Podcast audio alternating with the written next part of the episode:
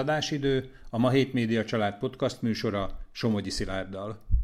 Amerikában, Hollywoodban és a párkányhoz közeli ebeden is lehet egy időben sikeres az ember, ha megvan benne a kellő eltökéltség, és ilyenkor a szerencsés véletlenek is könnyebben találják meg. Kósa Péter és felesége az utaztatás bizniszben érdekeltek az Egyesült Államokban már jó ideje, ebeden pedig egy biogazdaság kiépítésébe kezdtek. Hogy jöhet létre egy ilyen kombináció, erről beszéltünk a történet főszereplőjével, Kósa Péterrel. Kedves Péter, eh, azt ugye nyugodtan elmondhatom, hogy, hogy három napja ismerkedtünk meg, az előtt nem ismertük egymást, de a történeted ezt én annyira érdekesnek tartom, hogy nagy örömmel veszem, hogy elfogadtad a meghívást ide az Adásidő Podcastnak a stúdiójába, úgyhogy köszöntelek. Én is nagyon szépen köszönöm a meghívást. Szia! És ez az érdekesség az, hogy mi egy, hát nem is konferencián, hanem inkább egy ilyen bemutatón találkoztunk, egy ilyen vállalkozó támogatási, vállalkozásfejlesztési programnak egy, egy bemutatóján, ahol te képviselted a ti gazdaságotokat, ez volt az egyik érdekesség, ami, ami megfogott. Hogyha jól tudom, hogy akkor Köbölkút és Ebed között, vagy annak a környékén Igen. Van egy gazdaságotok, illetve a másik momentum, ami megfogott, hogy 17 évet töltötté ennek előtte az Egyesült Államokba, ugye diákként kezdted, de hát gondolom nem 17 évig diák az ember. Szóval ez a két, két vonulat, ami, ami nagyon érdekel, de gondolom közben még más érdekességek is kiderülnek. Először volt az Amerika, akkor kezdjük az Amerikával. Hogy kerültél Amerikába?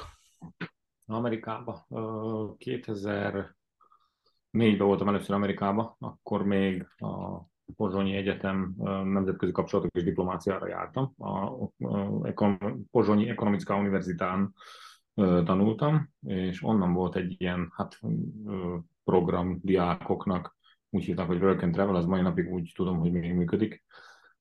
És ezen belül sikerült... Tehát ez ugye azt jelenti, hogy, hogy, hogy dolgozz és utaz, ugye? Work and Travel. Dolgozz és utaz, és ezen belül sikerült kijutnom először 2004-ben Amerikába, akkor Washington DC-be utaztunk, volt egy csapat osztálytárs, osztálytársak, barátok, akikkel úgy döntöttünk, hogy megcélozzuk Washington DC-t, és akkorjába kimentünk mind életmentők, vagy lifeguardok, nagyon uh-huh. hangzik, hogy életmentők, de igazából egy... Amit, amit a Baywatch-ba szoktunk látni, ugye? Akik igen, a igen, csak kicsit kisebb egy, hát lényegében ennek az egésznek az volt a lényege, hogy hogy ilyen apartman komplexum házaknál, ugye ott Amerikában nagyon előkerül az, hogy minden apartman komplexumnak van egy ilyen közös pool, poolja. Úszoda része? Vizes része? Igen, úszoda része. Medence része. Medence, igen, van egy közös medencé, és ezen a medencén, ebben a medencében ugye kötelezőek ők életmentőket biztosítani, mármint ezek a management csoportok, akik ezeket a apartmanokat menedzselik, és akkoriában, mint diák, akkor kikerültünk, abszolváltunk egy ilyen párnapos kurzust, amin belül megtanítottak életet menteni, vagy elsősegét nyújtani, Természetesen elvárás volt az, hogy jól ússzunk, erre voltak mindenféle tesztek, aztán, hogyha ezen átmentünk, akkor megkaptuk a certifikátot, és dolgozhattunk ott, mind életmentő. Ez volt tehát akkor így kezdődött, hogy tehát akkor ennek a work and travel, dolgozó és utaz, ugye ez akkor mindjárt munkával kezdődött, ha jól értem. Igen, igen pontosan három hónap munkáról szól, és az az elképzelés, hogy a három hónap alatt, amit megkeres a diák pénzt, azt utána egy hónap alatt a végén el tudja utazni, vagy valaki rövidebb idő alatt, valaki hosszabb időt marad.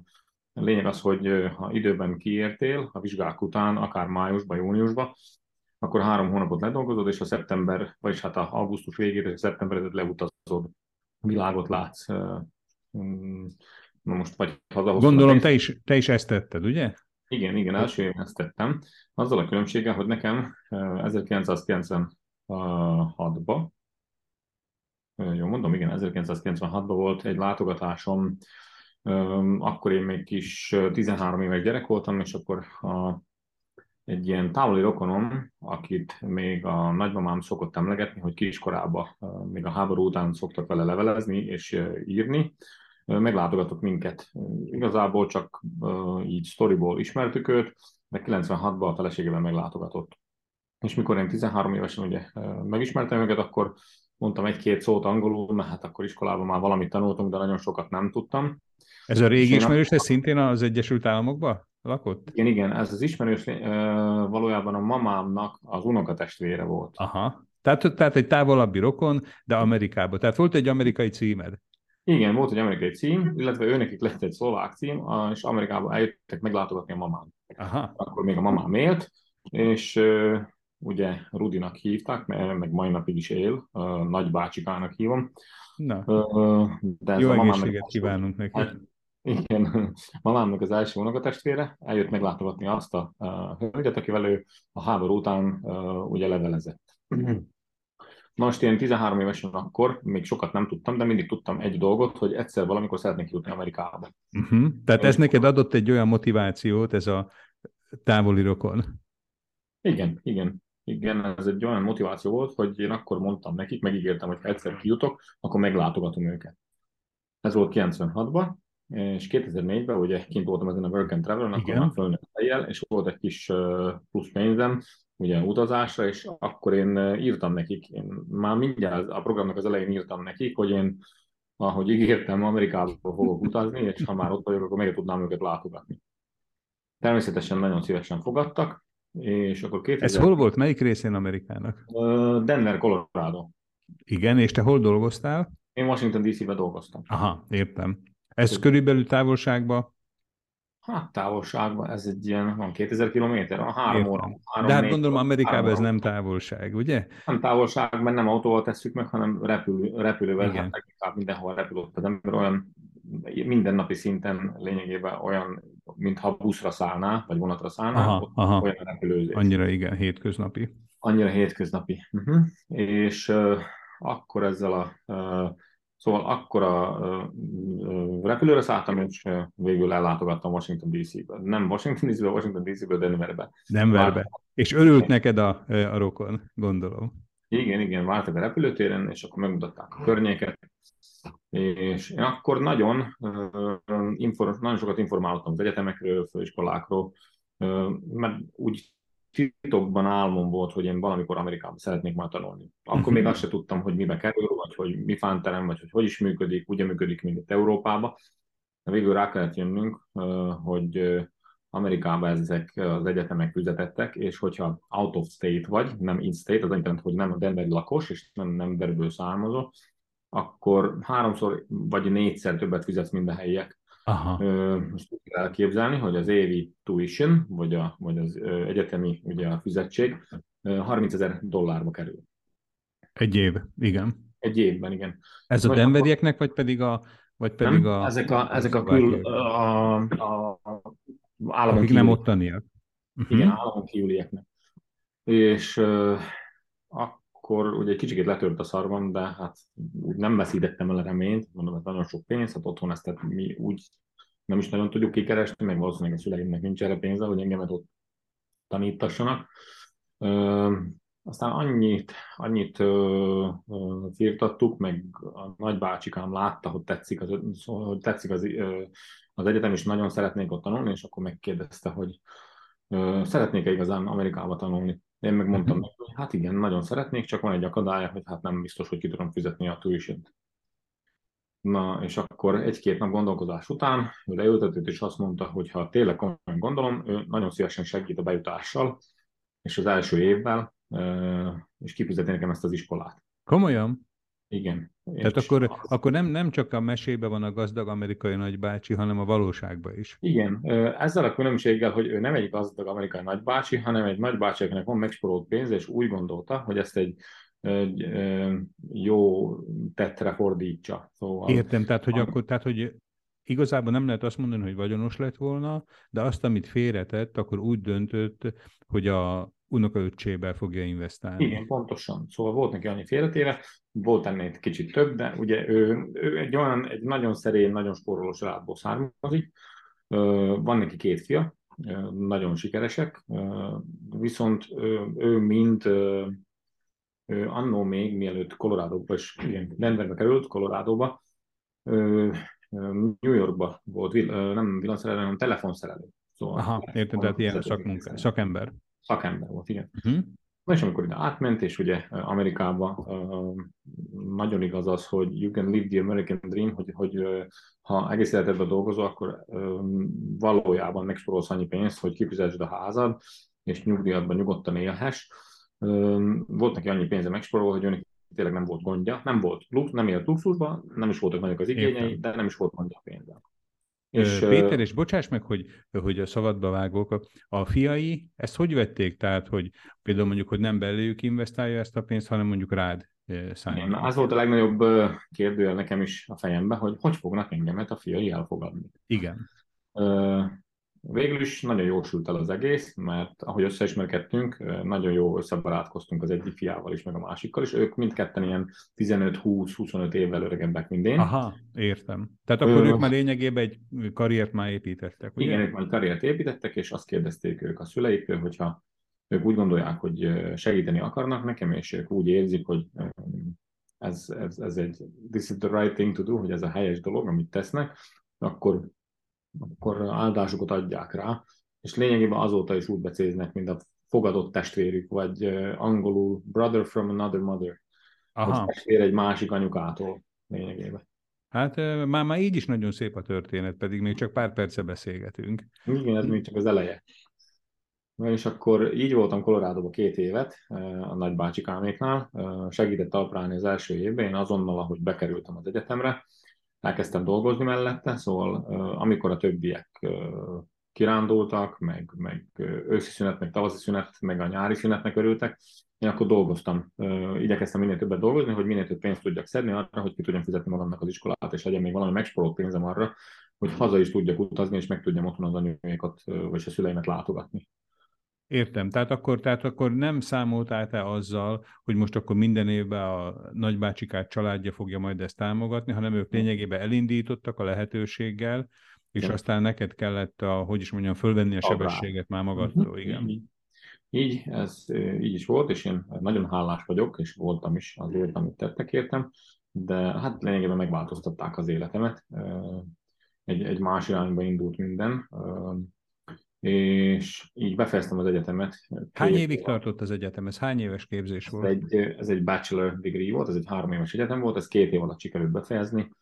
Uh, igyekeztem. Most nem azért, mert hogy két év alatt, hogy hogy is mondjam, hogy a harmadikban már elbocsájtottak, vagy eltanácsoltak, hanem nem. olyan ügyes voltál, hogy két évbe beszorítottad a hármat. Igyekeztem, igen, azért is, mert ugyanannyiba került a két év, uh, ugyanannyiba került, szóval ha két év alatt befejeztem, akkor lényegében egy, egy éves spóroltam. Akkor nem De még ott is a marketingnek, hogy kettőt kap három, vagyis hármat kap kettő, ugye? Igen, igen, két éve hármat kaptam, szóval a harmadik évet nem kellett kifizetnem, mert a második évben pont belefértem. Aha. Van egy úgynevezett kredit szisztém Amerikában. Bár egy pillanat, még előtte hadd kérdezzem meg, hogy mit, mit tanultál? nemzetközi kapcsolatok, diplomácia, illetve nemzetközi üzletkapcsolatok. Ha jól emlékszem, azt mondtad ugye, hogy a Pozsonyi Közgazdasági Egyetemen is valami hasonló. Igen, pontosan. És Tehát itt is. akkor eleve tudtad azt, hogy ez a, ez a te utad, és csak most már áthelyezted nem Szlovákiába, hanem Amerikába tanulod ugyanazt. Igen, igen, igen pontosan. Uh-huh. Kicsit más volt, egész más volt a egyetemnek a, a hozzáállása az emberekhez. Sokkal, meg kell mondanom, hogy sokkal jobban tetszik az a amerikai egyetemeknek a, a felépítése, meg az egész hozzáállása a tanuláshoz. Tudnál Kumul... esetleg valami konkrét példát mondani, hogy mi az, ami Igen. más vagy jobb, mint például mondjuk egy szlováki egyetem? A szlovák egyetemnél az volt a tapasztalat, hogy ha nem is jártunk be előadásokra, ugye ez individuális volt, valaki bejárt, valaki nem járt be, de aki bejárt, és, és aki nem is járt be, leginkább a vizsgákra tanult. És ha megcsináltad a vizsgákat, akkor átmentél az első éven, vagy a fél éven, vagy, vagy, vagy azon a tantárgyon mondjuk. Aha. Amerikában ez nem így működik, itt minden kumulatív, szóval itt lényegében ha az egész szemeszterből kettőször hiányzol, már nem lehet egyesed, illetve ád az egyetemen, és ha többet mint hármat hiányzol, akkor nem is biztos, hogy még kettesed lesz, lehet, hogy megbuktatnak. Aha. Szóval itt elvárják tőled, hogy bejárj, részt vegyél, résztvételél van 20-25 százalék a jegyedből, aztán ugye vannak mindenféle vizsgák, dolgozatok, stb. Tehát, hogy De... folyamatosan kell akkor dolgozni, ugye? Nem csak a vizsgák előtt. Igen, nem, nem nincs úgy, hogy ha csak a vizsgára mész be, akkor meg lesz, mert hogy ha csak a vizsgára mész be, akkor lesz pont 30%-od, mert a vizsgai értéke kb. 30-40% az egész évből. Értem, értem, értem. 30%-kal, meg még hogyha tiszta egyesre csinálna, meg akkor is egy D-t kapnák csak. Szóval annyiból volt jó, hogy kényszerít tégedet folyamatosan készülődni, és folyamatosan ott lenni, folyamatosan része lenni. Tehát, hogy benne legyél a témába, ugye? Pontosan. Te is ez neked, ez nem volt egy kicsit akadály, már idézőjelbe akadály, hogy ugye mondod, hogy párhuzamosan az iskolával dolgoztál, azért neked jól jött volna, hogyha több a szabadidő, tehát hogyha nem kell bejárni az előadásokra, mint Pozsonyba például, ugye? Igen, igen, jól jött volna, de hál' Istennek sikerült egy olyan munkát találnom, kettő olyan munkát találnom. Egyik az a Night Security volt, az a éjszakai biztonsági ember? Biztonságőr. A, a egyetemnek van saját rendőrsége, és a uh-huh. saját rendőrségen belül van neki egy saját ilyen security részlege, ami dolgozik nappal is, nappal az a, az a munkája, hogy reggel kinyissa az épületeket, és ha véletlenül valami gond van, valami technikai gond, akkor azt eltávolítsa. Értem. Éjszaka meg az, hogy becsukja az épületeket, illetve járőrözze az épületeket. Tehát akkor ilyen alapbiztonsági tevékenység, ugye? Igen, de a nagy része, hogyha nem hívtak rádió, hogy valami gond van, ha nem nyílik az ajtó, nem csukódik az ajtó, vagy nyitva van az ajtó, vagy valami baj van, uh-huh. azt nem úgy kell elképzelni, nem pisztolya járkáltunk, meg azt nem engedték Persze. meg, hanem lényegében csak mentünk, bejelentettünk, riportot írtunk, megjavítottuk, ha meg tudtuk az ajtókat, bezártuk, kinyitottuk, ennyi volt a munkánk, de ha volt egy nyugodt este, vagy ha nyugodtabb volt az este, akkor lényegében az egész éjszaka uh, ki se kellett menni, csak a uh-huh. rádiót hallgattuk, hogy, hogy van-e hívás, vagy értem, nincs, nem volt hívás, akkor értem. volt elég idő arra, hogy a leckéket meg lehessen ott csinálni, és lehessen. Aha, tehát akkor, akkor tudtál oda vinni akkor egy kis tanulnivalót. Igen, Péter, igen. elvégezted két év alatt a három évet. Előtte már dolgoztál ugye ebbe a három hónapos programba, tehát azt lehet mondani, hogy mondjuk az első három-négy évet tudjuk, hogy, hogy hogy volt. De ez még mindig messze van attól, hogy 17. 17 évet töltöttél összesen, ugye, ha jól emlékszem? Igen, igen, igen. Hogy, igen. hogy lett ebből 17 év aztán? Igen, röviden megpróbálom, megpróbálok átszaladni a következő éveken ugye minden nyilván nem fog tudni megemlíteni, de úgy lett ebből uh, 17 év, hogy... Tehát, hogy például, hogy megházasodtál, vagy, vagy annyira megszeretted el, hogy már ott akartál élni, tehát, hogy mi volt a fő uh, kapocs? Hát az első kapocs az az volt, hogy én az első, ugye, amikor befejeztem a bachelor's degree-t, akkor minden egyes egyetemi degree után, vagy egy ilyen bizonyos elvégzett fokozat után, fokozat után én mind idegen kapok egy évet, mint practical training, egy ilyen praxnak hívható Aha. tréning időszakot. És ez alatt a tréning időszak alatt én kiválasztottam, hogy hova akarok, abban a, a branchban, amit, amit én arra tudok vonatkoztatni, hogy tegyük fel a nemzetközi kapcsolatok, nyelv, stb. Abban elmenjek valahol dolgozni. Ö, én elkerültem, szóval találtam akkor magamnak egy nemzetközi hát iskolát, úgy hívták őt, hogy Advanced College, egy nemzetközi iskolának hívták. Advanced? Advanced? Advanced, Advanced. Ja, Advanced. Azt hittem, hogy a régi amerikai külügyminiszter, hogy Cyrus Vance, és hogy annak... Ja, nem, nem, nem, nem, nem. Advanced College, és én elment, elutaztam, mindent fölpakoltam Colorado-ba, elbúcsúztam a nagybácsikámtól, nagynénémtől, és elutaztam uh, uh, iskolába. Elutaztam Kaliforniába, uh-huh. ebbe az iskolába, hogy majd én ott fogok dolgozni, mind uh, arra a posztra vettek fel, hogy Director of International Affairs. Az, ami ugye majdnem az volt, amit én kitalultam, vagy azt gondoltam, hogy az. Tehát ez mit jelent a nemzetközi ügyek eh, igazgatója? Igen, igen, igen. Akkor még én sem tudtam, hogy ez mit jelent. Végül hm. rájöttem, hogy önökik ennek az iskolának nemzetközi ügyei még nincsenek, csak szeretnének majd valamikor, Úgyhogy fölvettek egy olyan pozícióra, ami igazából még nem is volt meg. Óriási, tehát legalábbis akkor, hogy is mondjam, hogy tiszta lappal tudták kezdeni, nem? Igen, tiszta lappal tud, gondoltam, hogy azzal tudok kezdeni, de végül az lett, az lett a dolgom, hogy napi szinten legalább 100 vagy 200 embert fel kellett hívnom, és invitálni őket, hogy jöjjenek oda tanulni egy ilyen megbeszélésre, aztán valahogy... Tehát akkor ilyen, hogy is mondjam, telemarketinges. Igen, pontosan telemarketinges lett belőlem, de ezt rövid, rövid ideig bírtam. Viszont nagyon jól hangzott ezzel az igazgatói pozícióval, nem? Igen, nagyon jól hangzott, elvitt engem Colorado-ból Kaliforniába, lekerültem Long Beach, Kaliforniába, akkor ugye csak a filmekből ismertem ezt Long Beach-et, azt gondoltam, hogy ott van Los Angelesnél, hogy felülök a buszra, és akkor leszaladok Hollywoodba, vagy, vagy elmegyek Beverly Hillsbe. Végül arra is rá kellett jönni, hogy Beverly Hills, illetve Hollywood két órára van Long Beach-től, szóval nem olyan egyszerű oda eljutni.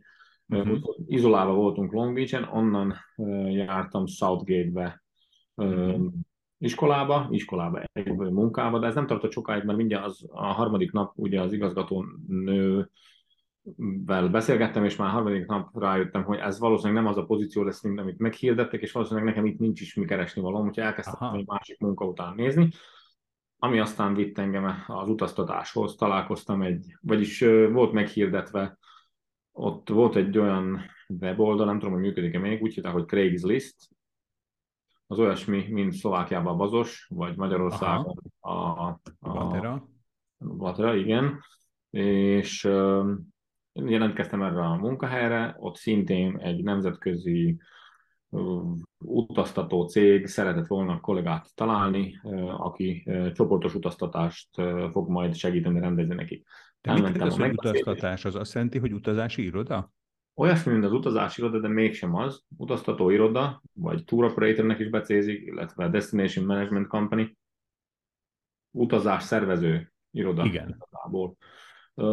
Destination Management Company, aki valójában azt csinálja, hogy azokat az utakat, amiket az utazási iroda itt nálunk elad, megszervezi, szóval egy helyi szakértő kell, mert a, egy, egy szlovákiai vagy egy magyar utazási iroda az egész, egész világot árulhassa, Igen. de nem mindenhol specialista. Uh-huh. most. Tehát akkor te voltál valamikinek a helyi embere? Igen, igen, én voltam a, kvázi a helyi embere az, a főnök mellé kerültem, mert ez egy finn tulajdonban lévő utaztató cég volt. A főnök neve Eki Mikkonen, uh-huh. aki maga alá vett. Én voltam az első nem finn munkatárs náluk. 25 év után én voltam az első nem finn munkatárs, akit fölvett. Értem. És voltam az egyetlen, aki ő neki csoportokba tudott segíteni, és a csoportokat közösen szerveztük mellette egy ilyen kis kétszer, hát két és fél méterszer, két és fél méteres irodába betanított. De mégis egy... volt egy saját irodád Kaliforniában. Igen, hát közös irodám bele. igen, igen, de tekintsük sajátnak, mert sokat utazott. A fele annak a másfél négyzetméternek a tiéd volt. Így van, így van. Úgyhogy betanított, szintén megint nagy szerencsém volt egy olyan emberre találni, aki aki tényleg nagyon sokat, sokat segített, nem csak munkában, meg nem csak abban, amit csináltunk, hanem az mellett, mert én ugye mondtam, hogy Long Beach-be laktam, és ez az utaztató cég, ez Beverly Hills-ben volt helyileg. Aha. Na, ez már, ez már egy ismertebb hely. Már úgy gondolom, igen, hogy így a közbeszédbe, hogy igen, Beverly Hills. Az egy igen. jó hely lehet biztos, ugye? Igen, igen, és amikor fölvettő, elfelejtett megkérdezni, hol lakok. Én meg nem mondtam neki, mert hát nem kérdezte, nekem csak munkába kellett jutni, és én minden nap minden nap két órát utaztam reggel, meg két órát utaztam este, hogy munkába jussak. Tehát két órát utaztál, például akkor ez olyasmi lehet, mint például, hogy elképzelni, hogy mondjuk Dunaszerdahelyen lakom, de mondjuk Besztercebányán dolgoznék. És akkor minden nap nekem oda el kéne mennem. Igen. Ez igen, ugye igen. talán itt senkinek nem jutna az eszébe. Nem, de nem és volt ott? se pénzem, se autóm, se semmi igazából. Uh-huh mert ugye úgy jöttem, hogy a nagynénémtől kértem kölcsön ezer dollárt, hogy majd egy, egy első, második, harmadik fizetésbe visszaadom. Igen. Az is úgy volt, hogy megkérdezem, hogy van egy pénzem. Hát mondom, nincs nagyon, és akkor miből fogod kifizetni a, a, a lakásod? Hát mondom, majd valahogy megoldjuk, mondom, csak valahogy majd a munkából kérek előleget, vagy valamit csak megoldom. Csak Látom, azért te is inkább ilyen spontán helyzeteknek vagy a, eh, hogy is mondjam, barátja, vagy támogatója. Igen, igen, és akkor az történt, hogy ugye egy hét után a főnököm kérdezte, hogy hát hol utazok én minden este, hogy hol lakok. Hát mondom, lent Long Beachbe. És akkor fogta fel, hogy Long Beachbe, hát olyan hosszú utat, hogy tudsz te megtenni minden reggel, minden este vissza, van úgy, hogy két és fél óra is, hogy azonnal én nekem kell, oda kell hurcolkodnom, izé, Hollywoodba vagy Beverly Hillsbe, ami ott van a környéken. De, hát, tényleg aztán Hollywoodba laktál? Aztán végül Hollywoodba laktam. Óriási. Mondom, hogy hogy kerültem oda.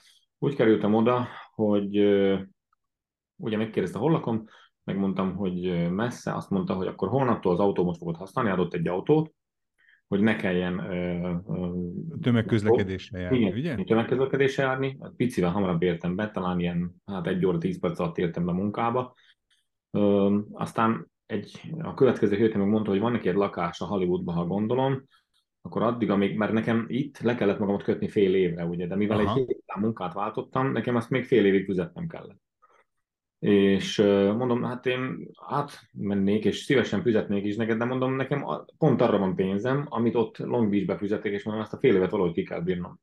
Azt mondta, hogy nem baj, akkor fél évig nem fizetek nála, ingyen lakhatok. Aztán... És majd, ezt lemondta a fizetésedből? Nem. Óriási. Nem, azt mondta, hogy ingyen lakhatok, addig fizessem a Long Beach-i lakást, és amikor majd megszűnik a Long Beach-i lakásra lefizetendő, akkor meg majd fizetek önáll a Hollywoodba. De most, hogy egy kicsit, egy nagyot ugorjak azért csak, hogy a magamnak a, hogy is mondjam, a türelmetlenségét egy kicsit kielégítsem, és akkor ott laktál 14 év, tehát a következő 14 év az már ott telt el? Nem, ott laktam egy vagy másfél évet laktam Hollywoodban, aztán leköltöztem a házában, volt neki egy háza lent Beverly Hillsbe. Ő akkor, amikor már betanultam, elment Miami-ba a másik irodájába, Aha. én meg akkor vezettem a Los Angeles irodát lényegében. Ezek csupa jól hangzó nevek. Igen, igen, igen, jó hangzanak. Te és csak így a biztos azért a hallgatóinkat is érdekli, de engem mindenképpen, hogy ott Hollywoodban azért összefutottál valakivel?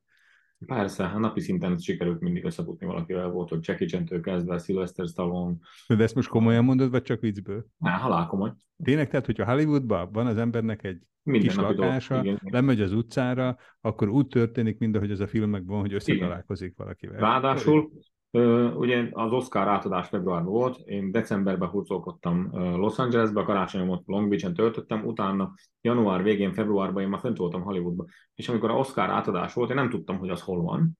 Aha. Tévében néztem. Végül rájöttem másnap, hogy 300 méterre volt a lakásomtól. Komolyan? Igen. Ha tudtad, hogy ott van, akkor már aznap kimész. Akkor kimentem volna, de nem tudtam, hogy mi volt, mert ugye mindig útlezárások voltak, filmez, ott kerülfordul filmeznek, lezárják az utakat, valami folyik, az ember nem oldja annyira, de ott volt, és nem csak ezekkel, akiket említettem, találkozom nagyon sok mindenkivel össze. Értem. Értem. Na és, tehát azt mondtuk ugye, hogy akkor kezdted magad bedolgozni ebbe az utazás szervező szakmába, ezt lehet így igen. mondani, ugye? Tehát igen, ezeknek igen. a finneknek voltál a helyi embere, vagy az egyik helyi igen. embere, és akkor meddig tartott ez? Ez, itt két évet dolgoztam, két év után, vagyis egy év után ugye nekem le lejárt, először is egy év után nekem lejárt az a practical training, amire én oda mentem, Aha. és akkor dönteni kellett, hogy most mi lesz. És mi lett? Hát két mód volt arra, hogy megtartom ott a helyem, szóval, hogy, hogy ott maradhatok Amerikába. Egy az, hogy megint elkezdek egyetemre járni, vagy valaki beszponzorál zöld kártyára. Na most a szponzoráció zöld kártyára az 15 ezer euró, vagy dollár, azt akkor nem akarta meglépni senki, meg hosszadalmas idő is lett volna, meg haza kellett volna arra az időre utaznom. Én közben jelentkeztem egy Los Angeles-i egyetemre, és befejeztem a Masters nemzetközi kapcsolatokban. Nemzetközi Tehát akkor lényegében azt a plusz két éves képzést még elvégezted, ami Igen. a nálunk ugye úgy mondják bakaláreátus, vagy bakalár fokozat után következett. Igen. Igen, és ezt is szintén ezen a nemzetközi eh, diplomáciai eh, szakon, ugye? Ez nemzetközi üzletkapcsolatok voltak már. Értem. Kicsit máshogy hívták, kicsit uh-huh. máshogy tanultunk, inkább marketing, management, meg ilyen Igen. üzleti dolgok voltak. Ez, mi alatt ezt befejeztem? Az alatt az idő alatt mindvégig a, ennél a, a főnökömnél dolgoztam. Ő a második év után el akarta adni a céget, jött egy más finn befektető, aki megvásárolta a céget, és ugye nagy kérdés volt, hogy most a második, mert ugye a második masters után is volt még 13 hónapom, amit Amerikában tudtam volna tölteni, kihasználni ezt a practical traininget, ezt a praxot, amiről beszéltem, de ezzel az új tulajdonossal nem nagyon értettünk szót, meg nem is volt olyan transzparens, és én akkor megmondtam a, a, az elég... Ő is finn volt? Igen, finn volt, igen. De ő Tehát Dubai... akkor a finnek se egyformák? Nem, egyáltalán. Ő Dubajba ét több mint 15-20, na 15 éve Értem. 20 ét Dubajba, és akkor megvette ezt a céget, és én mondtam ennek a volt tulajdonosnak már akkor ekinek, mondom, nem tudom, nem vagyok én nagy bizalommal ezzel az emberrel szemben, nem mondom, dolgoznak, történnek olyan dolgok, hogy nem vagyok biztos abban, hogy ha én most lekötelezem magam, hogy egy éven belül ő engemet, ha elenged, akkor én már ide többet vissza nem jöhetek. Értem és azt mondtam neki, hogy én elkezdtem ugye kiépíteni Szlovákiát, Magyarországot, Csehországot, mint új piac, ami Aha, addig... Tehát akkor te nem csak a Amerikába utazóknak intéztél dolgokat, hanem akik mentek, Há, a, jöttek igen. ide Közép-Európába is, ugye? A utaztató az úgy működik, hogy az utaztató cégek Európába utaztatnak Amerikába. Igen. És mi lényegében az európai utazási irodáknak voltunk a helyi specialistáik. Tehát akkor, hogyha például mondjuk itt látok most egy XY utazási irodát, aki meghirdet mondjuk egy Los Angeles-i utat, akkor az valószínűleg egy ilyen helyi emberen keresztül intézi Igen. a dolgokat, mint amilyen te voltál. Igen, annak van egy helyi Aha. partner. Aha. Na, és, és az történt akkor, hogy én akkor mondtam, hogy egy mód van erre, hogy én nyitok egy céget, és a saját piacomat, amit én saját magamnak alakítottam ki, Szlovákia, Magyarország és Csehország, ami előtte nem volt egy meglévő piac abban a cégben, elviszem magamnak, hogy szeretném kérni az áldását rá, hogy ő ebben egyetért. Mint egy filmbe. Igen. A keresztapának áldását kérted, hogy ebbe így, így, így, és akkor ezt megbeszéltük, és ő azt mondta, természetesen ez, ha én úgy látom helyesnek, ezt csináljam, ezt lépjen meg. Megígértem neki akkor, hogy amíg ő a cégbe lesz, én a finn piacot nem fogom megkörnyékezni. És ez így is volt mindaddig, amíg most kicsit előbbre szaladok. Pár Ennek, ez, ez nem baj, de azért egy kérdés, egy lényeges kérdés hadd tegyek föl, tehát hogyha jól értem, akkor te csináltál magadnak négy év után, vagy öt év után Amerikába egy saját vállalkozást. Pontosan, egy American Dream elkezdődött, nem? Az amerikai igen. álom. Igen, igen, igen. Na. Amerikai álom sok munkával. Igen, hát annélkül talán nincs, ugye? Nincs egyáltalán. Aztán hát így négy-öt éven keresztül folyamatos munka után lassan kezdett gyarapodni a cég, mindig többen voltunk, mindig több volt a munka, mindig nagyobb volt a piac, dolgoztunk Ukrajnával, Szlovákiával, Csehországgal, Lengyelországgal, Szerbiával, Montenegróval, Horvátországgal. Többe, többes számba beszélsz, hogy dolgoztunk, az mit jelent, hogy már lettek alkalmazottaid, vagy? Azután lettek alkalmazottaim, közben a feleségem is velem dolgozott a cégben. Ott ismerkedtél meg valakivel, vagy? Nem, otthonról importáltam egyet. Mit csináltál? Importáltam egyet köbölkútról. Ez nem vagyok benne biztosan, hogy a legudvariasabb kifejezés, de... nem, nem, röviden a sztori ennek az egésznek, hogy mi ismertük egymást, mielőtt én kimentem. Aztán, ahogy kiártam ott az egyetemet, ismét összejöttünk, és kijött utánam Amerikába. Úgy jöttetek össze, hogy te Kolorádóba voltál egyetemen, ő meg Szlovákiában? Nem, még Szlovákiában voltunk együtt. Csak De tudom, de aztán mondtad, hogy aztán ismét összejöttetek, és akkor ismét, már gondolom kint voltál. Igen, amikor én már kint voltam, aztán Na jó. és is, ismét összejöttünk, és onnantól kezdve akkor ö, először még ő kijött, mint babysitter, megtanulta a nyelvet, aztán később ö, velem dolgozott a cégben. Aztán jöttek más alkalmazottak, lettek finn alkalmazottjaink, lett, lettek szlovákok, végül kialakult az egész. Tehát akkor egy... a kedves feleségeddel együtt vittétek aztán egy idő után a céget, ugye? Igen, igen, igen Ha nem titok, megkérdezhetem, megemlíthetjük a feleséged nevét? Meg, Anikónak hívják. Anikó. Tehát akkor Anikóval együtt, Péter és Anikó a távoli Los Angelesbe, Beverly Hillsbe vitt egy vállalkozást. Igen. Álmaink ne továbbja. Nagyon jó. Na, tehát akkor maradtatok, tehát lényegében akkor már nem váltottál te más vállalkozás vagy más profilt, hanem Nem. ezt bővítetted, amit elkezdtél, ezt az utazásszervezést. Ráadásul gratulálok feleségeddel együtt. Igen. Aztán még annyival bővült ez az egész, hogy az a, az a, a volt főnököm, aki akkor eladta a cégét. Mikolainen, ha jól emlékszem. Eki Mikkonen, igen. Ja, Mikkonen, bocsánat. Eki Mikkonen, semmi baj. Ő nyitott egy új céget, mert azok, akiknek eladta az ő öreg cégét, azt csődbe vitték, úgyhogy ő mm-hmm. ezt mondta, hogy nem bírta lenyelni, és nyitott magának egy új céget.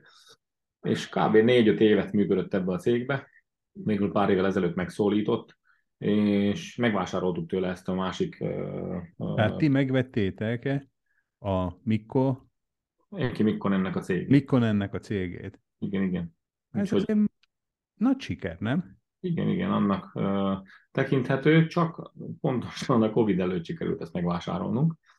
Uh, Tehát egy szóval... Covid előtti árat fizettetek, igen, Covid előtti valami olyan ér, ami aztán két évig nem működött nagyon, ugye? Biztos, bizony, mm. bizony jó. Mm. Uh-huh. Úgyhogy hát röviden annyi, hogy túlvészeltük a Covidot, aztán jöttek ezek a lehetőségek, ahol, amin belül aztán veled is találkoztunk. Én otthon szerettem volna. Született két gyerekünk először is. Ehhez szintén gratulálok, de előtte tisztázzuk azt, hogy a otthon alatt mit értünk? Otthon Szlovákia. Szlovákia. Párkány. Párkány és környéke? Párkány. Igen, Párkány és környéke. Egyre többet jártunk haza. Megszületett a fiam 2015-ben. Onnantól kezdve egyre többet jártunk haza. Először csak egy ilyen három-négy hónapot töltöttünk otthon nyáron, utána mindig többet, négy-öt-hat hónapot. Végül fordult az egész, akkor többet töltöttünk már Szlovákiába. Én akkor utaztam, amikor szükség volt rá. Végül most úgy vagyunk, hogy tényleg akkor utazunk vissza Amerikába, amikor csak szükséges. A cégek még mindig aktívak, ott vannak, és ebből élünk, de leginkább akkor utazok, amikor az nagyon kell. Aha, és... személyes jelenlét, ugye? Személyesen lehet, pontosan. És most már inkább, hát mondjuk 90%-ban otthonról folyik minden ilyen nagyobb munka. De és akkor ez egy olyan szakma, amit most, aminek kedvez ez a digitális, virtuális világ, tehát nem kell személyesen, hogy ott legyél. Igen. Persze most így fölmerül bennem a kérdés, hogy akkor hogy vagy valakinek a helyi embere, hogyha nem vagy ott, de, de ezt biztos meg lehet oldani, ugye? Igen, meg lehet, igen, meg lehet oldani. Hát 5-6 évvel ezelőtt leültünk és mérlegeltünk, hogy mi az, amit veszítünk azzal, hogy hazajövünk, vagy hogyha többet töltünk otthon. És több volt a pozitív, mint a negatív, amit veszítünk. Lényegében úgy megoldottuk, hogy hogy most itt amerikai idő szerint dolgozunk, azért is vagyok még most irodában, 6 óra 19 este 9-10-ig itt szokunk lenni. Tehát igen, most mi beszélünk 6 óra 10, este 18 óra 19 van, és akkor igen. nálatok Los Angelesben hány óra van? 9 órával kevesebb. Kevesebb. Szóval most, Tehát az azt jelenti, hogy akkor reggel 9 Reggel 9, 9 óra 20, igen. Értem. Indul a nap Los Angelesben. Én ilyenkor szoktunk neki jönni Los Angelesbe. Aha, aha. Na, már akkor... egy picit, most már kezd egy kicsit több szálon futni a dolog. Tehát akkor ö, valószínűleg akkor magát a szakmát azt azért lehet akkor párkányból is csinálni, biztos vannak ott már ugye embereitek, akik ezt Igen. el tudják intézni, meg hasonló. Igen. És ugye itt folyamatosan, akkor ha jól értem, az itthon töltött időnek az aránya növekedett ahhoz képest, Igen. mint amennyit Amerikában voltatok. Hogyha jól veszem ki a szavaidból, meg ugye hát a találkozásunkkor is az egyik információ, amit veled kapcsolatban megtudtam, hogy most már a vállalkozói lábatokat is megvetettétek itt Szlovákiába, és mondhatom ezt így, hogy nyitottatok, vagy elindítottatok egy ilyen farm gazdálkodást? Igen, lehet így is nevezni. Hát ez tiszta véletlenül jött. Ez is egy érdekes uh, uh, sztori, mert... A farmok azért elég ritkán jönnek tiszta véletlenül. Na de folytasd, folytasd.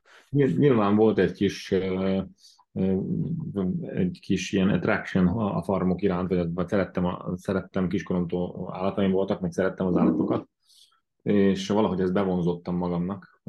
Volt egy hegy, amire én kinéztem, szülőházamból ebeden laktam, és volt egy hegyrész, hát hegynek hívjuk igazából csak egy dombocska, amire mindig azt szoktam mondani a szüleimnek, hogy milyen jó néznének ott kint fönt, olyan, hogyha, hogyha lehetnének ott tehenek, hogy ott legelhetnének állatok, mert, mert nagyon jó nézett ki az a hegy. Kiskoromtól ugye, az egy ilyen, hát nem mondhatni, hogy álom volt, de úgy, úgy bevonzottam a dolgokat. Aztán mi is történt, ezt megpróbálom meggyorsítani. Hát egyre gyakrabban voltunk otthon, és úgy gondoltam, hogy kialakítunk otthon egy olyan kis egy kis boros pincét, kis házikóval, vagy egy weekend háza, ahova, hogyha majd hazajárunk, és ugye nincs házunk, vagy nincs hol laknunk, akkor, akkor oda fogunk kiállni, és onnan fogjuk a itteni dolgokat megélni, meg ugye oda fogunk, oda fogunk kiállni, megpihenni. Aztán végül volt egy olyan, hogy ezzel a pincé, pince részsel, amit megvettem, első 38 áras telkemet ott vettem meg az Ebedi hegyen. Annak szemben viszont elkezdtek jönni olyan hírek, hogy építkezni szeretnének, és egy beton földolgozó üzemet, vagy egy beton építkező vállalkozást szeretnének oda hozni. Tehát valamilyen építőanyaggyár, vagy ilyesmi, ugye? Pontosan, igen. Ez 2000, 2015-16-ban jött ez az info, és akkor elkeseredetten álltam a hegyen, ahol már kitisztítottuk ezt a 38 árat, mondom, hát most ha én ide fölépítek egy házat, aztán pont amire fölépül, meg lesz a kert, akkor a betonüzemet fogjuk nézni. Az azért nem lesz olyan álom, amit én úgy elképzeltem magamnak, és elkezdtem csatangolni ott a hátsó részeken. A hegynek a másik oldalán, vagy a völgyben van ott egy ilyen, volt egy elhagyatott völgy, amit, annó még nem tudom, hogy miért volt elhagyatott, és nagyon sok ilyen nem megművelt öreg földet találtam ott, és úgy arra gondoltam, hogy hát ez pont a másik oldalon az nem néz arra, mi lenne, ha vennék itt egy földet, és akkor ide építeném azt a házat. Aztán megvettem egy földet, ezt megvettem még egyet egymás mellett, mert az jó nézett ki, de nagyon sok olyan elhagyatott föld volt, és rájöttem, hogy hát lényegében ez, ezek a földek, ezek itt mind úgy el vannak hagyva, hogy érdemes lenne minél többet megvásárolni belőle, kitakarítani, hogy akkor már a, a szomszédság is jó nézzen ki. Hát és mivel uh, takarítsuk ki, uh, vettem kecskét, vettem négy kecskét, meg, uh, meg négy birkát, vagy öt birkát az elején. És uh, hogy akkor ők lelegelték a parlagon hagyott Hogy majd ők lelegelik a parlagon lévő füvet, aztán majd uh, jöttek a lehetőségek, akkor elkezdtem keresni, hogy mit is lehetne ide.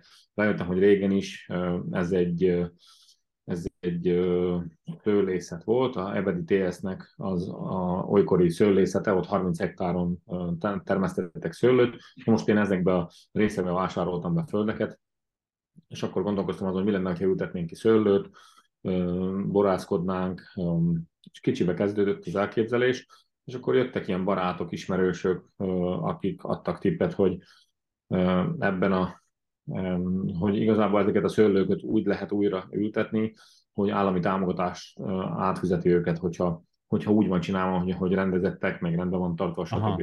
Aztán egyre jobban belecsöppentem ebbe, egyre több földrész lett, lett végül 16 hektár, kapacitásra 16 hektár szőlőföld.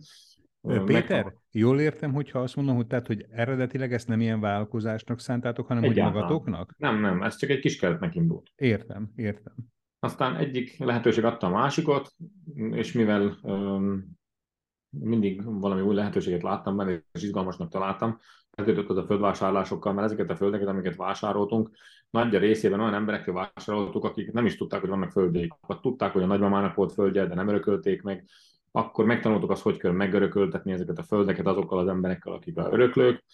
Aztán őtőlük megvásároltam, és így mentünk sorba ezeken a földeken. És ez, ez egy ilyen egy sáv, lényegében 16 hektáros ilyen sáv, ahol szőlőterületek voltak, és annak a tetején régen legeltettek, az ebedi TS legeltetett bárányokat, teheneket, amit úgy neveztek, hogy kékítő. Illetve az öreghegy volt az egyik fele, kékítő volt a másik fele. Szóval megtudtuk később, hogy itt legeltetés volt, meg szőlészet. És akkor lassan így jöttek vissza az, ezek a gondolatok, hogy mi lenne, hogyha a originál verzióba hoznánk ezt az egész hegyközséget vissza. Mellette összeismerkedtem a természetvédőkkel, rájöttünk, hogy a felső terület, ahol régen szőlő volt, annyira be van nőve, hogy most már védett területté vált. Szóval 30 hektáron védett területen semmi más nem lehet csinálni, csak legeltetni. Csak legeltetni? Igen, csak legeltetni. Aha. Szóval volt az én részem, az a 16 hektár, plusz még a felső részem volt a bevásároló földeim, ahol csak legeltetni lehetett, illetve a másik oldalon is csak legeltetni lehet, az is egy védett terület, a kékítő része, és a természetvédőkkel együttműködésben kialakítottunk két külön, különböző legelőt, egy 30 hektáros, meg egy 20 hektáros, amin elgondolkoztam, hogy most akkor, ha már legeltetünk, akkor mit teszünk oda? És mit tettetek oda? Nekem Amerikában nagyon megtetszettek a, a, a steakmarhák, az anguszok, konkrétabban a fekete anguszok, és úgy döntöttem, hogy akkor hozok, ha már egyszer anguszokat fogunk itt nevelni, akkor hozok egy tiszta vért, amit Csehországból importáltam, vagy hoztam be, tiszta vér anguszt, mert ott van a mert ott található itt Közép-Európában a legtisztább tenyészet, vagy, vagy hogy is mondjam, a legtisztább vérvonalú állatokat Csehországból tudtam behozni. Hát, hogy egy minőségi, minőségi szaporítóanyagot hoztál akkor, ugye? Pontosan, hoztam egy minőségi szaporítóanyagot Csehországból, amerikai, angol és ausztrál angus genetikával.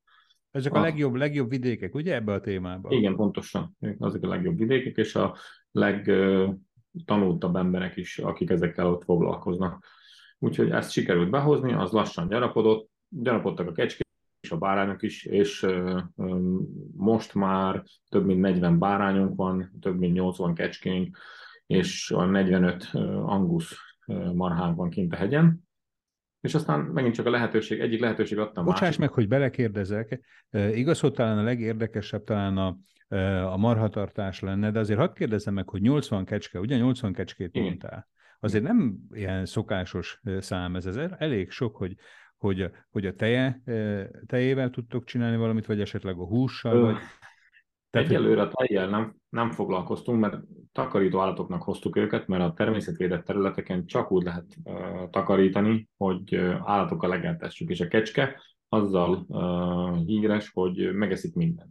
Uh-huh. És nagyon be volt nekünk csipkebozótokkal, csipkebogrokkal nőve ez Igen, ezt hallottam, hogy még ezeket a tüskés... Uh... Azt szeretik. Hogyha ő választhat a fű, meg a tüskés csipkén, csipke között, akkor ő a csipkét fogja választani, ő megszúrja. Ah. Ő, a, ő a, a sima füvet nem igazán szereti. Azt aztán valahogy így elgyarapodtak ezek a kecskék. Először akartuk, hogy fejes kecskék legyenek, azt rájöttünk, hogy nincs rá ember, mert egy egész ember kell, aki ebben reggel este foglalkozik, és percre pontosan fejé őket. és tényleg mindennel úgy foglalkozik, hogy az, az rendben is legyen. És akkor ezt egy kicsit így elnapoltuk, és akkor hoztam egy búr vérállomát, vérállomát. A búrkecske az egy hús kecske, ridegtartásra tökéletesen megfelel, nincs neki nagy igénye, és akkor ezzel kereszteztük azokat a kecskéket, amik megvoltak, és ezek úgy szaporodnak nálunk, és kint vannak, a természetben élnek, és igazából csak legelnek. Tehát akkor van, van egy kecskészeted, vagy Igen. kecskészetetek, amit Igen. igazából nem használtok azon kívül semmire, mint hogy megeszik a, a gyomot. Igen, és levágjuk, és húsnak adjuk el. Aha, tehát most már akkor húsként már tudjátok Igen. értékesíteni. Igen, most már Ért... tudjuk értékesíteni húsként. Hogy egy kis, hogy egy kis reklámot is csináljak. Tehát, hogy említetted, hogy a természetvédőkkel közösen határoztátok meg lényegében, hogy mit lehet ott csinálni, meg hogy mit fogtok csinálni. Uh-huh. Hogy akkor maga ez a kecske hús is valamibe talán jobb, természetesebb, vagy ahogy ma mondják, biobb, a más húsnál, tehát hogy nem használtok ott esetleg valamilyen vegyszereket, vagy hasonló. Tehát, hogy ez az ilyen bio, bio, biogazdálkodás ez? Igen, az egész gazdaságunk biogazdálkodás, a szőlészettől kezdve. Azt még nem fejeztem, hogy a 16 hektár potenciális szőlőföldből most már 5,5 hektár ki van ültetve, van 5,5 hektár új ültetvényű szőlőnk, ami most már termővé vált idén, és jövő, hát abból kb. egy hektár vált termővé, jövőre meg az egész 5,5 hektár termő szőlővé válik. Ezt a szőlőt bióba ültetjük, bióba tartjuk és bióba értékesítjük. Szóval Akkor hadd kérdezzem meg, hogy, hogy mit, mitől, más a, mitől más a bio, mint a nem bio? Mitől más a antibiotikumos dolog, mint a nem antibiotikumos dolog. Ez, nincsenek segítő anyagok, amivel ezt a szőlőt segítsük ahhoz, hogy hogy fejlődjön, szóval a természetre hagyjuk a dolgot, a, a munkát lényegében a természetre hagyjuk. Amivel vannak permetezve, az nagyon ritkán van, és az csak biobál ismert permetek, de abból is mi még, még abból is kispóroljuk inkább ezeket a permeteket, mert mivel van egy sík 16 hektáron elterjedő rész, ahova se jobbról, se balról semmi nem bio nem tud bejönni, lényegében ez kialakított magának egy olyan mikroklímát, ahol a szőlő maga tudja megállapodni, vagy meg, megtervezni az életét, és, és, és nincsenek bezavaró szomszédok, akik esetleg permeteznek mással, vagy vegyszereznek, vagy, vagy. Hát adtok egy szabadságot a természetnek, a szőlőnek, Igen. hogy úgy nőjön, ahogy ő azt legjobban látja. Ugye? Legjobbnak látja. Így. Így. És minden növénynek, és minden állatnak, ami nálunk van. És a, a szőlőt, azt magát az bortermelésre termesztitek, vagy étkezésre? Azt, vagy... Igen, a terv az volt, hogy ugye egy kis borászatot szeretnénk kiépíteni, de mivel annyi minden jött egyszerre, és annyi minden fele sikerült ugye fejlődni, azért százszázalékosan ezt se tudjuk még megvalósítani. Az a terv, hogy bort fogunk előállítani, és bort fogunk árulni, originál tervből annyi változott, hogy az eladásra szerettük volna ö, ö, nagykereskedőknél. Ö, most annyiból változott, hogy mivel kialakult ez a kis tanya, úgy döntöttünk, hogy mindent házon belül fogunk megpróbálni értékesíteni. Tehát, hogy van már bor, csak nem kínáljátok, hanem valaki oda megy, akkor tud belőle venni? Így van, igen, pontosan. Tehát akkor már van bor is, ugye? Igen, igen, igen uh-huh, van. Uh-huh. Az idei évvel van az első borunk, igen. Tehát, hogy most van az első, az idei év. az első, igen. Gratulálok. Köszönjük szépen. Na, nézzük akkor a fő attrakciót, a marhák. Ugye akkor ezek Igen. ilyen, én láttam néhány fotót, amit mutattál, ezek tényleg ezek a klasszikus, ahogy az ember a filmekben, megint csak ezt mondom, elképzeli a marhákat, ezek ilyen, hát pár száz kilósak lehetnek, ugye, és akkor ilyen nagy fekete testek. Igen, ezek ilyen 350 kilótól 1200 kilóig. 1200 kilóig. Igen. A tenyészbikánk most 1200 kilós. Úgyhogy egy, egy ilyen standard angus tehén 650 kilótól van 850 kilóig fölnőtt állapotban. Értem, szóval ilyen értem. eléri a 850 kilót is. És akkor, ahogy elején mondtad, hogy ilyen steak marhák, tehát akkor jól értem, ugye, hogy akkor ez főleg étkezési célra nevelt állatok. Tehát, hogy ezt egy idő után elér gondolom egy súlyt, vagy egy kort, igen. és utána földolgozásra kerül. Igen, igen, pontosan így. Szóval ezt ki csinálja? Ki dolg, ezt, ezt is ti csináljátok? Azt ö, most elhordjuk egy, ö, egy ö, helyi henteshez, aki ezt feldolgozza nekünk. Most Meg akinek ha... van papírja róla, ugye? Hogy akinek van róla papírja, igen, hogy ezt csinálhatja. de igen, ez steaknek van érték, nem steaknek, az húsban van értékesítve, szóval ezekről a marhákról annyit kell tudni, hogy ezek nem tejlőmarhák, hanem húsmarhák, és a húsmarhának csak annyi teje van, ami elégséges a saját borjának az, hogy föl tudjon rajta nevelkedni, szóval ezt nem is tudnánk fejni. Aha. Nem is akarjuk. Az egy más történet, azok inkább ezek a Holstein, meg ilyen... Holstein, ilyen... a Jersey, meg ilyen hasonló szlovák tarkák, magyar tarkák, ennek az ötvözete, szóval igen, azok másfajták. Ezek hús értékesítésű manák. És hát Péter, nekem ugye... És, és hogy egy kis udvariatlan is legyek, hmm. hogy hmm. itt ez most nagyon szép, minden bió, minden a természetvédelem, meg a e, igazán egészséges életmód szerint megy. De ezt gondolom, ez nem, nem, nem teszi olcsóbbá ezeket a termékeket, ugye? Tehát inkább nem, drágábbá. Inkább drágábbá, igen. Hát az van, hogy ugye a konvencionális módszer az, hogy egy éven belül, vagy legkésőbb másfél éven belül egy bika, vagy egy tehén föl van húzva egy bizonyos kis újra, ahol a legjobb értékesíteni, hogy nem evett még annyit, hogy ne legyen értelme, vagy ne legyen érdemes eladni. Hát nálunk kettő-kettő és fél évig nevelkednek az állatok, és utána vannak csak levágva és értékesítve. Szóval megadjuk a lehetőséget arra, hogy ők beérjenek, hogy a húsuk márványozottabb lehessen, finomabb, ízletesebb. Szóval itt megvan neki adva az az idő, hogy ez ténylegesen beérjen, ne csak föl legyen nyomva egy bizonyos idő alatt, hogy minél hamarabb profitot tudjunk belőle kiszedni. Hát itt ezen a találkozón, ahol megismerkedtünk egymással, itt nekem volt lehetőségem megkóstolni a általatok előállított marhahúst. Igaz, hogy mondjuk elsősorban ugye azt érzi rajta az ember, amit a szakácsnak a ügyességét dicséri, tehát hogy egy szakács hogy készíti el, meg én nem vagyok egy nagy húsfogyasztó, de én úgy gondolom, hogy maga az alapanyag is, hogy számomra legalábbis a tökéletest mutatta, tehát hogy egy annyira, annyira jó állagú hússal találkoztam, hogy hogy hol lehet, tehát, hogy oda lehet hozzátok menni, és akkor rendelést adni, vagy van valami kis bolt, vagy ennél a hentesnél lehet vásárolni, tehát hogy, mhm. hogy hogy lehet ehhez hozzájutni? Egyelőre Facebookon tudnak kontaktálni. Most vágtunk például két marhát, hát egy nap alatt volt annyi megrendelés, hogy többet már nem is tudtunk fölvenni, mert híre ment annak, hogy ugye vágunk, és hogy finom a hús, és az emberek kezdenek rászokni. Úgyhogy igazából most Facebookon működött, de a következő jövőben szeretnénk egy kis üzletecskét is nyitni, illetve majd házon belül, hogyha lesz egy saját kis éttermünk, vagy egy saját kis vendéglőnk ott fönt a hegyen, ami egy ilyen három-négy éves tervben van, akkor onnan, onnan szeretnénk később értékesíteni ezt, és onnan szeretnénk árulni ebbe a kis, kis üzletecskéből. Szóval most még nagyon ilyen, hogy is hívják, farm-to-table stílusban van Hát, hogy a farmról az asztalra, ugye? Farmról az asztalra, igen. Hát, hogy ez a köztes állapot, az nincs, nincs, nincs benne még. Állapot, De ugye ez nem jelenti, ezt nyugtassán meg engem, meg a hallgatóinkat is nyugtass meg, hogy tehát, hogy ilyen most nem tudok jobb szót mondani, tehát hogy ilyen illegális vágásról van szó, tehát nem. hogy ez nem, ez abszolút minden. legális, mert nekünk regisztrált állataink vannak, szóval ezt Na, be kell jelenteni, ezt meg kell jelenteni, ezt jönnek, ezt bevizsgálják, szóval ezt, ezt abszolút legális módon van csinálva.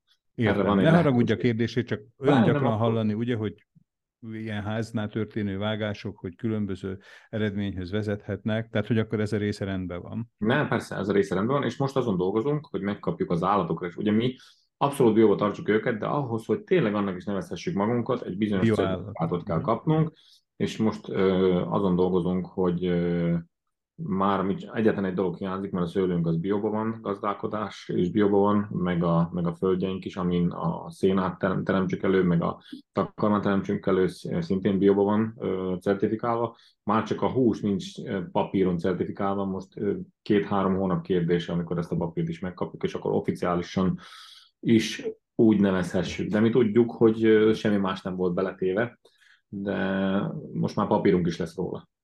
Na, ennek, ennek a ö, többség nevébe is örülök. Ö, hogyha a Facebookon akar valaki megkeresni benneteket, elég annyi, hogy beír, hogy, hogy Kósa Péter ö, ebed, és akkor vagy, vagy Igazából nem, Kósa Estates. Kósa ha. Estates. Estates. Igen, pontosan. Értem.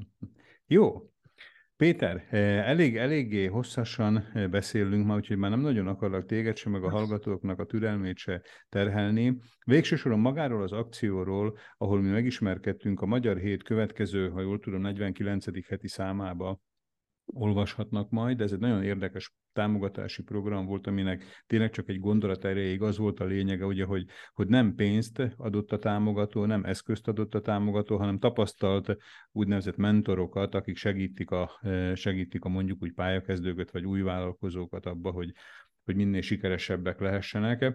Két kérdést azért még engedj meg, hogy, hogy lehet-e ezt hosszú távon csinálni, hogy az ember szó szerint, tehát hogy ilyen több ezer kilométerre, eh, tehát áll két lábon, eh, hogy Amerikában is van egy vállalkozásotok, most úgy hallom, tehát így a lelkes eh, hozzáállásodból, hogy, hogy a, ez a farm gazdaság se lesz egy rövid távú történet, hogy fönn lehet a kettőt tartani hosszanta, hosszú távon? Csak úgy lehet fenntartani, hogyha megvannak rá megfelelő kollégák, és segítők ezek. Na most nekem szerencsém volt a utóbbi tizen nem tudom hány év alatt összeszedni egy olyan csapatot, akibe az utaztatáson belül teljesen meg tudok bízni, és ha most én innen kilépnék és nem foglalkoznák vele, ez már így is működne, köszönhetően a ügyes kollégáknak, akik ezt helyettem megcsinálják. Értem. Utolsó kérdésem pedig az, hogy itt többször azért elhangzott ebed, illetve a hegynek a, az említése. Tehát, hogyha valaki fizikailag akarná megnézni például mondjuk a bárányokat, a kecskéket, a marhákat, hol talál meg benneteket?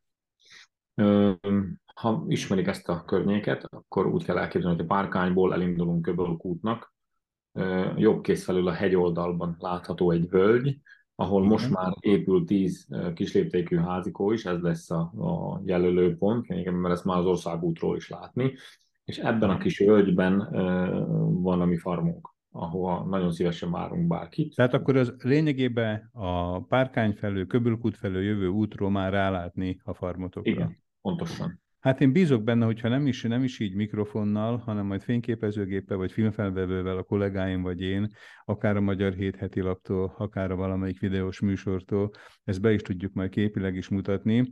Péter, eh, én gondolom, hogy a hallgatóink nagy részére is úgy gondolja, hogy még hallgatnánk eh, tovább a történetet, de azt hiszem, hogy a leglényegesebbeket már így is elmondtuk.